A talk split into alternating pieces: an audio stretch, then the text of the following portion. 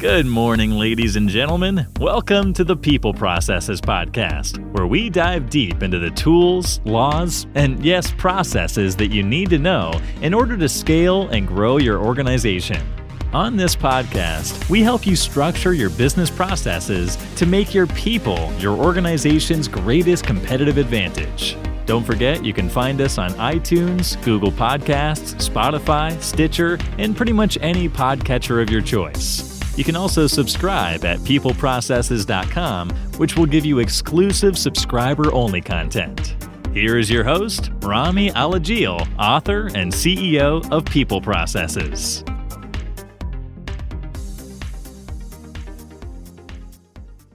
Welcome. It's W 2 season, and we've gotten a lot of questions here about how to understand what was withheld out of your check. There's all kinds of complexity to this in terms of Medicare, Medicaid, Social Security items, state income tax, paid family leave withholdings, but we're going to focus in today on understanding your federal income tax withholding. This seems to be where the majority of the questions we get come from, especially when you go and file your taxes and enough money hasn't been withheld out of your check. Or you go to file your taxes and a lot more has, and you get a giant refund. What are you supposed to do about that? And uh, how did we come to this situation? The first thing to understand is that withholding is not your taxes. Withholding is taking money out of your check, it goes into the account at the IRS. It's paid every time we pay uh, a paycheck pay you on Friday, by Wednesday, the IRS has the money withheld out of your check sitting in an account for you. And then when you go to file your taxes the following year, they look to see how much you've already put in and how much you owe. That amount that you owe could vary hugely in ways that your employer has no way of knowing.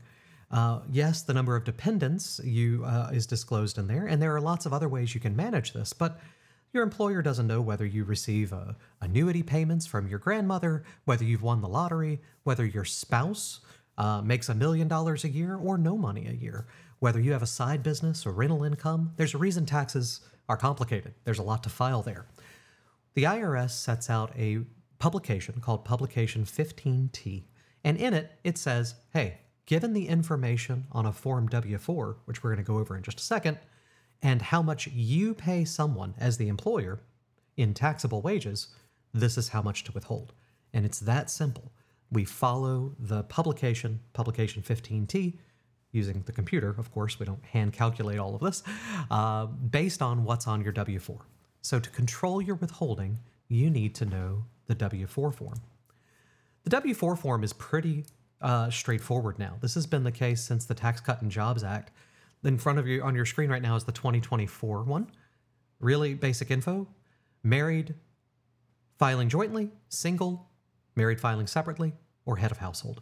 There are only three core brackets for withholding now. Used to have all those plus all these dependent numbers, right? You'd, you'd write in 12 dependents or four dependents, and that would change to a different withholding table. Under the Tax Cut and Jobs Act back in 2019, 2020, this is what uh, this came out. Most of these tax effects really didn't start affecting people, I noticed, until around 2022.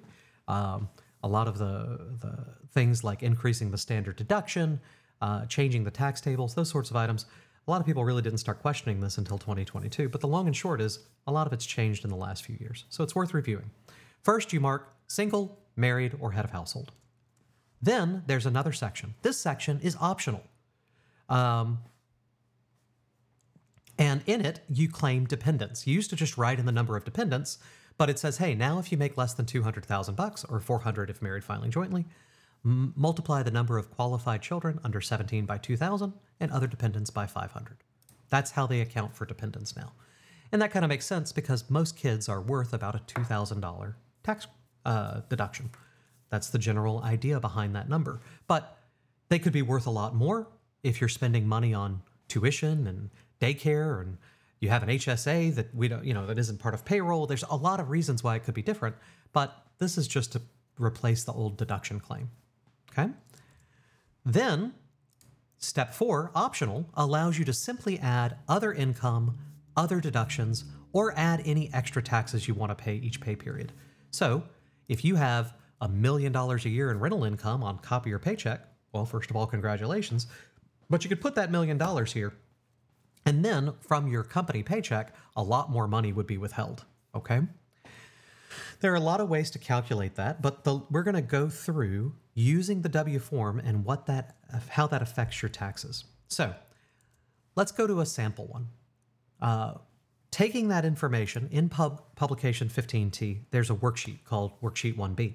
And in there, you put in the total payment that they get uh, for that's taxable that pay period. So your gross income minus any tax qualified deductions, the number of times per year to get an annual amount, and then you use the Form W 4 to add in their deductions and subtract out additional income to get an adjusted annual payment amount. So, first, you made five, uh, say you made four grand a paycheck. That's ninety-six thousand dollars a year if you're semi-monthly. So, we'd put in the four thousand and we'd put in the number of pay periods and get ninety-six. Then we would add in uh, lines from your W 4 and subtract out other ones to get an adjusted annual payment total. Let's look at what it would look like kind of filled out. If you made 4000 per pay period, 24 pay periods, that's 96,000 per year. Uh, step 4A of the W 4, which we showed earlier, is other income. That's the million bucks in rental income you got or nothing. You add those together. Then you add from 4B, you the deductions. Again, whatever deductions you have. If you're married filing jointly, we put in 12,900 here. If you mark single or head of household, it's 8,900 and then we add those lines together for 12,900 for married and the deductions that you put in and we get a number. In this case, it would be 96,000 minus 12,900 if they're married filing jointly. No other deductions, no other income. That would lead to 8,300 100 8,000 83,100 bucks, 24 pay periods a year, 3,462 in adjusted per pay period amount. So that's what we come down to. That after your standard deductions, after other income and other deductions, and the number of deductions you put in for your dependents, we get a dollar figure per pay period. Now, publication 15T is really long, and it has calculations in there for how a payroll system should do it, but it also has super easy charts where you can see if you make this much between this much and this much, this is about how much should come out. So I'm going to zoom in. Remember, doing our calculation here, we came to 3462. Well, on the chart is for semi-monthly payrolls between 3460 and 3495. And those column titles are married filing jointly, with or without box 2 checked, head of household with or without, and single with or without. If we go to 3460, you can see married filing jointly, standard, would be 25 $252 a pay period withheld. If you check the box saying my spouse makes about the same amount of money as me and doesn't have any withholding, it would be 425. Head of households a little bit higher and singles even higher than that. Okay? And that's how we come to what is being deducted. We actually use a percentage method in the computer that calculates all those things, but this is where these numbers come from. So if you make $4,000 a paycheck, it's not unexpected for your if you're married, your withholding to be 252 bucks. If you're single, it would be 425 bucks. Okay? That's the approximate way this works. Of course, if you make more than 5,000, uh, the chart I think stops at like 4,500 per paycheck for semi-monthly. There's a percentage method you can go read about and calculate yourself, but you really don't need to. This is pretty close to what's to be expected if you fill out your W-4.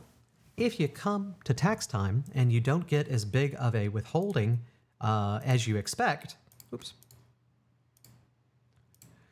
you don't get as big of a withholding as you expect, uh, you know, you don't have enough saved up and you owe a lot more in taxes, it's not because of your paycheck. It's because you have other incomes or you don't qualify for certain deductions, or maybe you're legally blind like me and you get a little bit of extra deduction. There's all sorts of reasons that they wouldn't match up. What you want to do when you file your taxes? If you get too big of a refund or too or you owe money, you need to talk to the person who filed your taxes or read publication 15T yourself and decide what your W4 needs to be for next year. I hope this is helpful to you and I hope it gives you a good little understanding of what it is we're doing over here when we're calculating your payroll taxes.